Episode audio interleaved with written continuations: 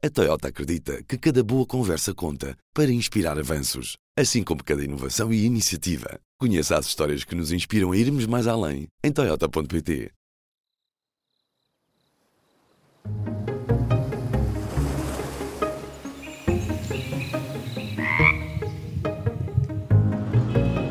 Este é o azul.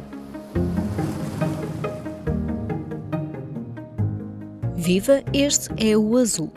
No início de outubro, o Papa Francisco publicou uma exortação apostólica sobre a ação climática. A Laudate Deum, Louvado Seja Deus, reforça a mensagem ambientalista da encíclica Laudato Si de 2015 e deixa o alerta: não estamos a fazer o suficiente para lutar contra as alterações climáticas.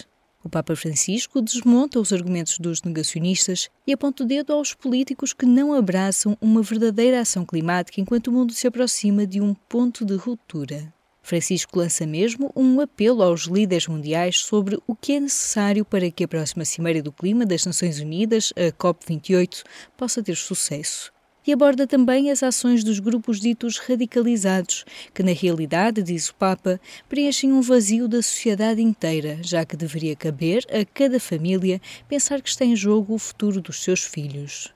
Não são palavras leves e, para o grupo Cuidar da Casa Comum da Paróquia de Santa Isabel, em Lisboa, foram um mote para pôr em mãos à obra. No dia 24 de novembro, no átrio da Igreja de Santa Isabel, vai acontecer uma vigília sob o mote Salvar o Planeta, Cuidar da Vida. Este grupo de católicos quer chamar a atenção dos responsáveis políticos portugueses para que tenham coragem de intervir na COP28. Usando as palavras do Papa Francisco na Laudate Deum, pedem que os políticos pensem mais no bem comum e no futuro dos seus filhos do que nos interesses contingentes de algum país ou empresa. Eu sou a Aline Flor e neste episódio do Azul converso com Ana Loureiro e Rita Assunção, que fazem parte do grupo Cuidar da Casa Comum em Santa Isabel. Ana Loureiro, o que é que motiva este grupo de católicos a organizar uma vigília para pedir mais ação pelo clima?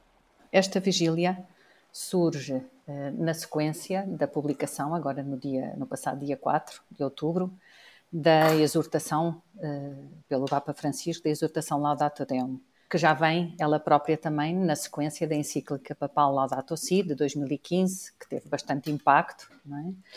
E o que acontece é, de alguma forma, nós sentimos a publicação deste texto como um desafio e uma mensagem para nos chamar à ação, a todos e chamar à ação no momento em que nós estamos nas vésperas da próxima COP, que será a COP 28 no Dubai, no final do mês. É? E pensando neste desafio, decidimos que organizar uma vigília pelo clima, pelo planeta, pela vida no planeta, não só a vida humana, mas a vida de todas as espécies, de toda a criação, poderia ser uma boa ação. Com ela, de facto, aquilo que pretendemos é chamar todos a estar connosco e, uh, sobretudo, com esta ação também, pressionar quem vai estar na COP a decidir. É? Portanto, na COP estão representados uma série de países, nomeadamente o nosso também, Portugal, estará lá representado pelo governo, etc. E o que nós uh, pensamos é que é preciso que desta COP saiam, de facto, decisões concretas, que levem a medidas concretas, nomeadamente. É preciso que o fundo que financiará a adaptação, a mitigação, etc. Portanto, toda a resposta às alterações climáticas que já são uma evidência hoje, não podemos negar, não é? nomeadamente apoio aos países em desenvolvimento, é preciso que esse fundo realmente se estabeleça, que fique definido e que comece a funcionar. Por outro lado, nós tivemos o Acordo de Paris, que também saiu de uma COP, não é? portanto, que, limite, que de alguma forma definiu um compromisso entre uma série de países de limitar partindo da ideia de facto e da evidência de que nós já estamos a viver as alterações climáticas, o aquecimento global, portanto, o aumento da temperatura média no planeta, que neste momento já está em mais de um grau, e a ideia é limitá-lo 2 graus, idealmente a um, grau e meio. Mas a verdade é que isto são compromissos, mas depois é preciso que isto se traduza em ações concretas por parte dos países. Uh, e essas ações, o Papa diz isto na exortação também, lá do Dem, precisam de ser monitorizadas, precisam de ser controladas, precisa, um compromisso tem que ser traduzido em factos concretos que nós depois possamos controlar, digamos assim, partilhar e porque isso também permite depois perceber o que é que ainda nos falta para poder atingir o compromisso. O que é que ainda nos falta como sociedade, o que é que ainda nos falta também como indivíduo. Há uma ideia também nesta exortação que também nos tocou particularmente e que, de alguma forma, está ligada com esta decisão de fazer uma vigília, que é uma ação coletiva, que é a de, por muitas mudanças individuais que haja, e nós já temos muitas pessoas a mudar de estilo de vida, umas mais, outras menos, é? muitas pessoas com muita consciência ambiental, mas, por um lado, temos uma responsabilidade também como sociedade perante estas pessoas, é? e, portanto, como sociedade também de assumir um compromisso mais coletivo. Por outro, por mais mudanças que haja, há muitas mudanças que são precisas a nível coletivo, a nível político, a nível económico, a nível global. E, portanto, pensamos que uma ação coletiva que traga um conjunto de pessoas a fazer esta pressão para estas decisões pode ser importante, enfim, no nosso modesto contributo, mas, eh, enfim, se houver vários, isso terá, eh, acreditamos nós, um impacto. Eh, ou pelo menos é este o nosso objetivo. Uhum. É verdade que nós atualmente vivemos uma série de guerras, não é? Portanto, o mundo vive muitos problemas e problemas muito graves, não é? Nomeadamente as guerras, a Ucrânia, agora Israel e faixa de Gaza, entre muitas outras, não é? Portanto, há muitos pontos de conflito no globo, uns são mais noticiados, outros menos, não é? Uns mais mediatizados, outros menos, mas a verdade é que a emergência climática, as alterações climáticas são um problema efetivamente global.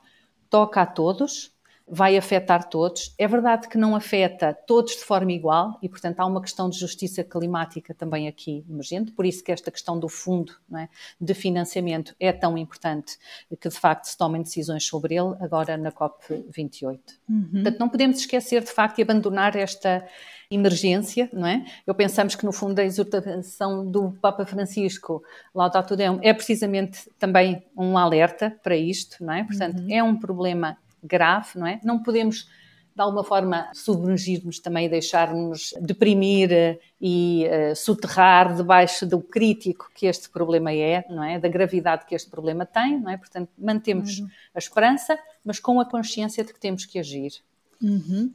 Eu pegava nesta ideia de que nunca somos demasiado pequenos para poder agir e se calhar até pensando na Laudato Si, não é? De cuidar da casa comum.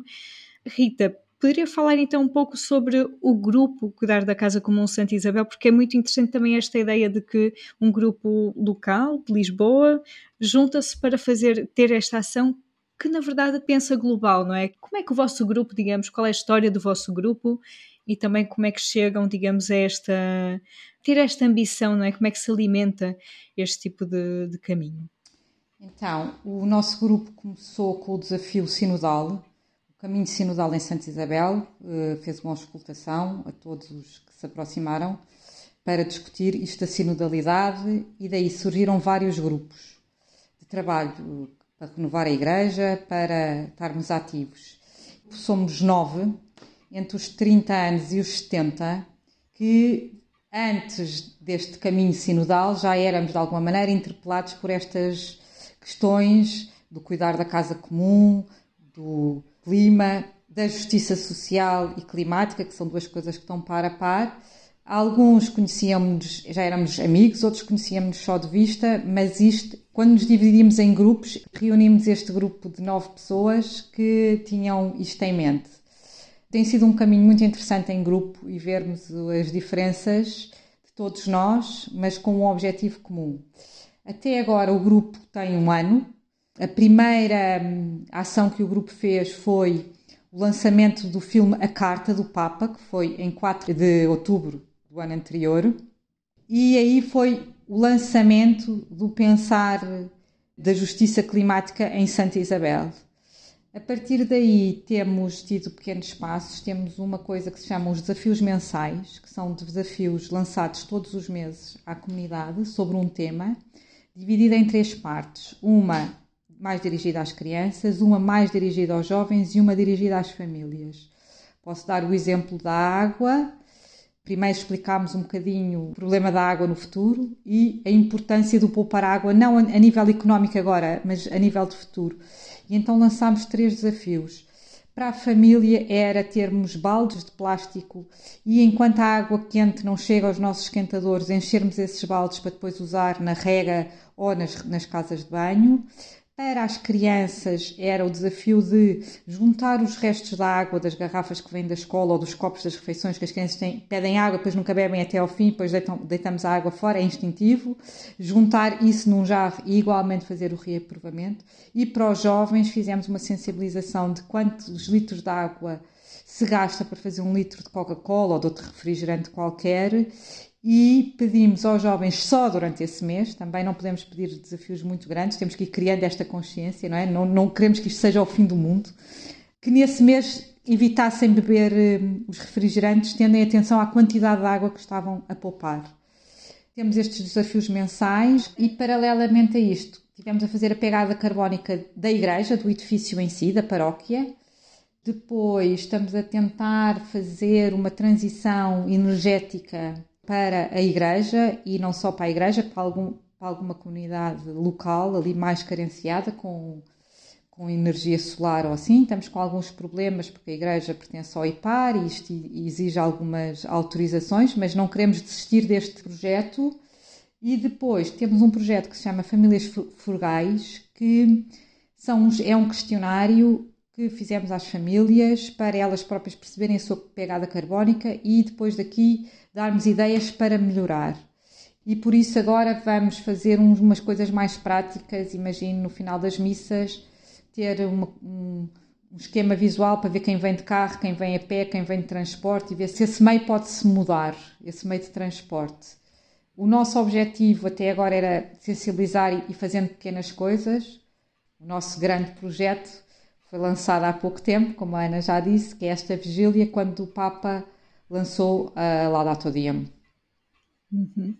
Este grupo Cuidar da Casa Comum Santa Isabel também faz parte de uma, de uma rede Cuidar da Casa Comum Nacional, de várias associações católicas, mas não só, que têm esta preocupação também, digamos, este alinhamento com o cuidar da casa comum, digamos, os princípios da Laudato Si. Como é que é a articulação, digamos, como é que nós vamos conseguindo amplificar, digamos, esta, esta mensagem, neste caso a nível nacional? Então, a rede hum, Cuidar da Casa Comum é uma rede nacional de várias associações de diferentes confissões religiosas e sem confissão religiosa. É exatamente uma rede que quer unificar todos os que estão preocupados com este assunto do cuidar da casa comum, da justiça climática, da justiça social. Funciona com alguns polos ecológicos em algumas paróquias, está a avançar com isso e funciona com muitas outras associações não católicas. Quando nós tivemos esta ideia da vigília, achámos que isto exigia um compromisso para além das nossas fronteiras. E por isso é que nos associámos à rede para difundir esta ideia, para desafiar outros a fazer. E também um, quisemos ser um bocado ousados. E como a Ana diz, neste momento em que o mundo está tão dividido com tantas guerras, não queremos esquecer isso. E nesta vigília queremos ter presente pessoas sem confissões religiosas e, e vamos convidar pessoas que publicamente não têm confissões religiosas, mas também queremos convidar outras religiões. Uh, e ontem à noite tivemos a grande alegria saber que pelo menos cinco confissões religiosas, cinco comunidades religiosas se vão juntar num gesto, no adro da igreja, para, para marcar esta união nesta casa comum que é de todos e que tem que ser preservada e tem que ser uma luta de todos e não uma luta fechada. E por isso é que é muito importante a rede cuidar da casa comum. Em Portugal, depois também há o movimento Laudato Si, mais ligado à igreja, mas é muito importante a rede para nos unirmos todos em volta desta causa que é de todos e que não tem fronteiras. Uhum. Uh, a Laudato Si, em 2015, foi publicada a poucos meses de uma cimeira de clima muito importante, traçou de certa forma o contexto para o, o próprio Acordo de Paris, não é? Tendo alguma influência do, do Papa em, em pôr este tema na agenda e dentro da Igreja, como é que isto se fez? Porque agora há poucos meses tivemos também a Jornada Mundial da Juventude e um dos dias de estudos era dedicada a essa questão do cuidar da casa comum. Esse é um tema presente nos debates, nos diálogos da Igreja.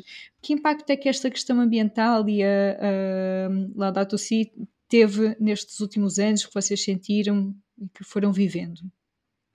Eu acho que a Igreja, a nossa Igreja global, funciona sempre a um ritmo mais lento do que o desejado, mas é um assunto que está a ser tratado.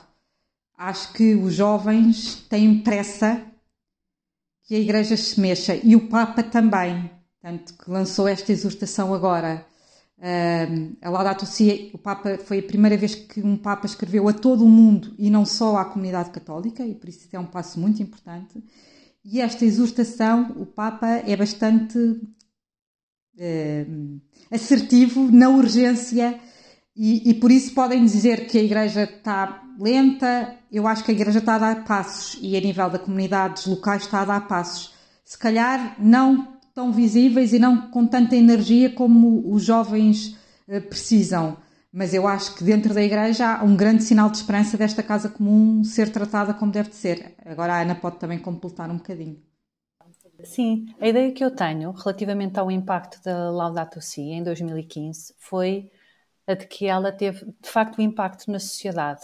Portanto, na altura tive ligação com pessoas que não estão eh, necessariamente ligadas à igreja, mas que estão ligadas às questões ambientais e a Laudato Si era bastante presente e era um documento de trabalho, era um documento alvo de discussão. Eu, na altura, organizei até com umas pessoas umas conversas sobre uma série de textos, digamos assim, sobre ambiente e uma delas foi o Laudato Si e posso dizer que foi uma das que mais teve adesão, digamos assim. Pronto, eu acho que esse era também, de facto, o, o, objetivo do Papa Francisco naquela altura. Portanto, como a Rita explicou, escreveu a toda a comunidade e eu acho que a comunidade respondeu. Na altura senti, de facto, um acolhimento, um interesse e uma vontade de refletir sobre o conteúdo mesmo. Portanto, não era só saber que havia uma encíclica, o Papa tinha feito um alerta, era de facto um interesse genuíno, intenso, digamos assim, para refletir sobre o conteúdo da encíclica.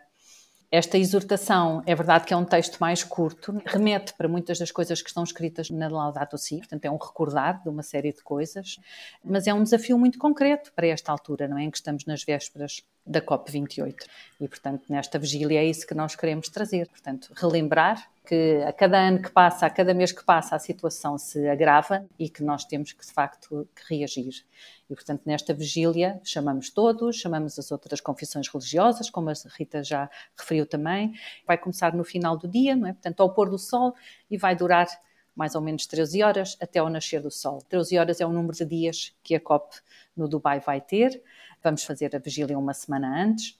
E, portanto, apanhamos o final do dia onde também ainda podem estar muitas crianças, que podem vir as famílias. Vamos ter este momento interreligioso que estamos a preparar, momentos de leitura, momentos de conversa, de discussão, momentos de música e vamos também depois ter um momento um pouco mais formal, simbólico, porque a ideia desta vigília é depois ter uma carta, ter um texto assinado por todas as pessoas que se quiserem juntar a ele e ter um texto que possamos entregar às autoridades políticas que vão estar na COP28, junto com um objeto, portanto, vamos ter um, um momento mais visual, digamos assim, para ligar com este texto, com esta carta que sairá da vigília.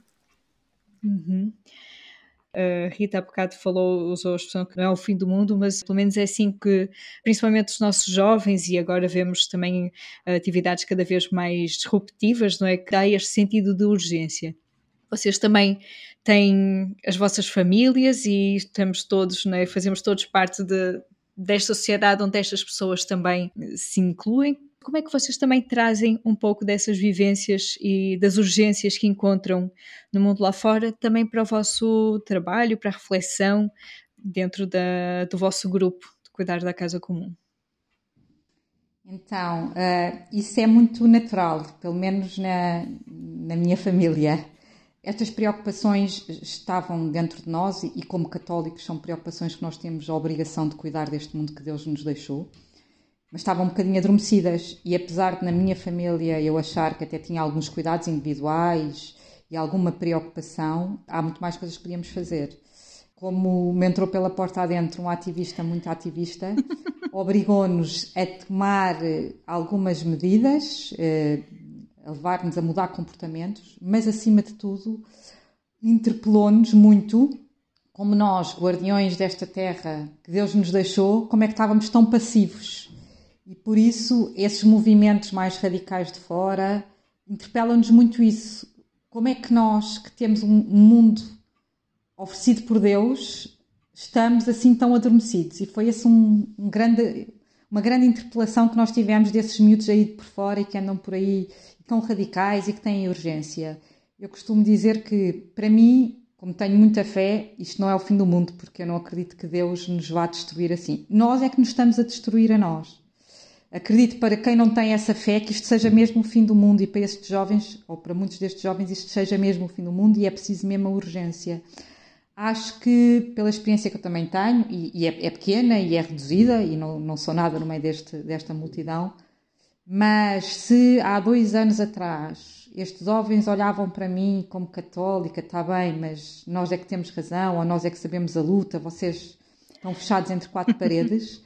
Hoje em dia eu acho que já estão a, a começar a querer criar laços e pontos e a perceber que cada um à sua maneira, todos podemos lutar por esta causa. Por isso eu acho que é uma aprendizagem muito interessante, de fora para dentro e de dentro para fora.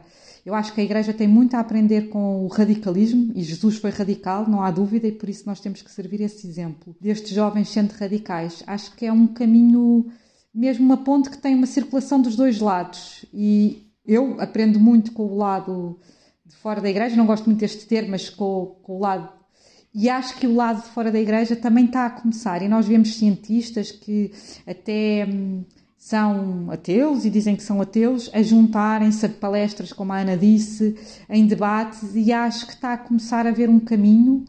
O Papa Francisco falou que a Igreja é de todos, e quando ele se falava, ligaram muito para nós, para dentro da Igreja, e eu não sei o que é que o Papa Francisco pensou, mas eu no meu coração achei que era um apelo a todos mesmo. A Igreja é de todos e, e para todos, e por isso é bom que este todos esteja presente.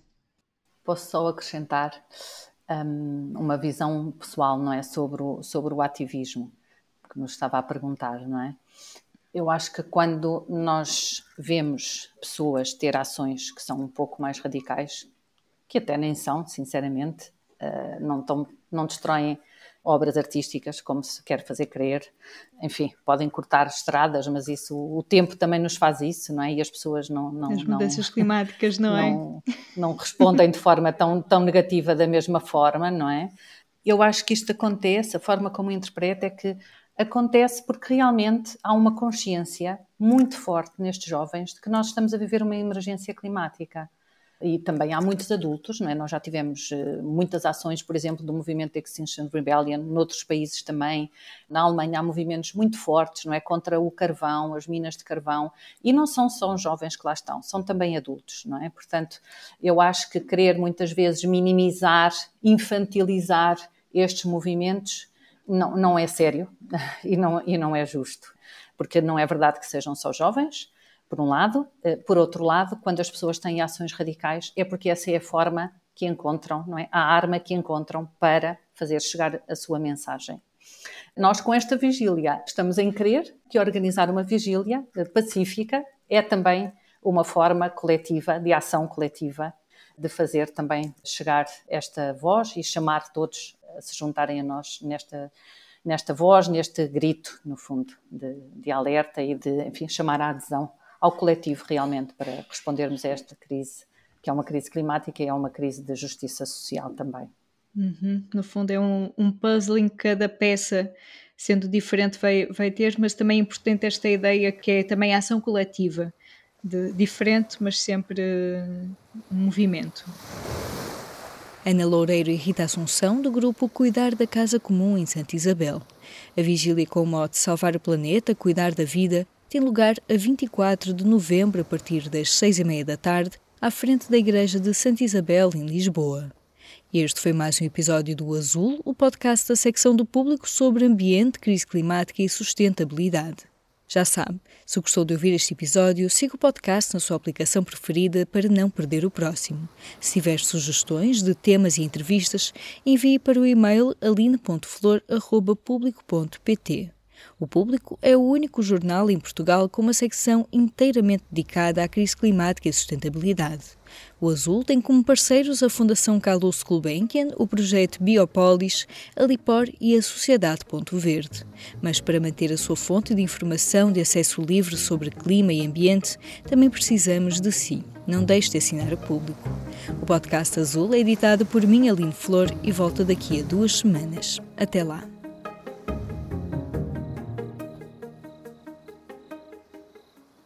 O público fica no ouvido.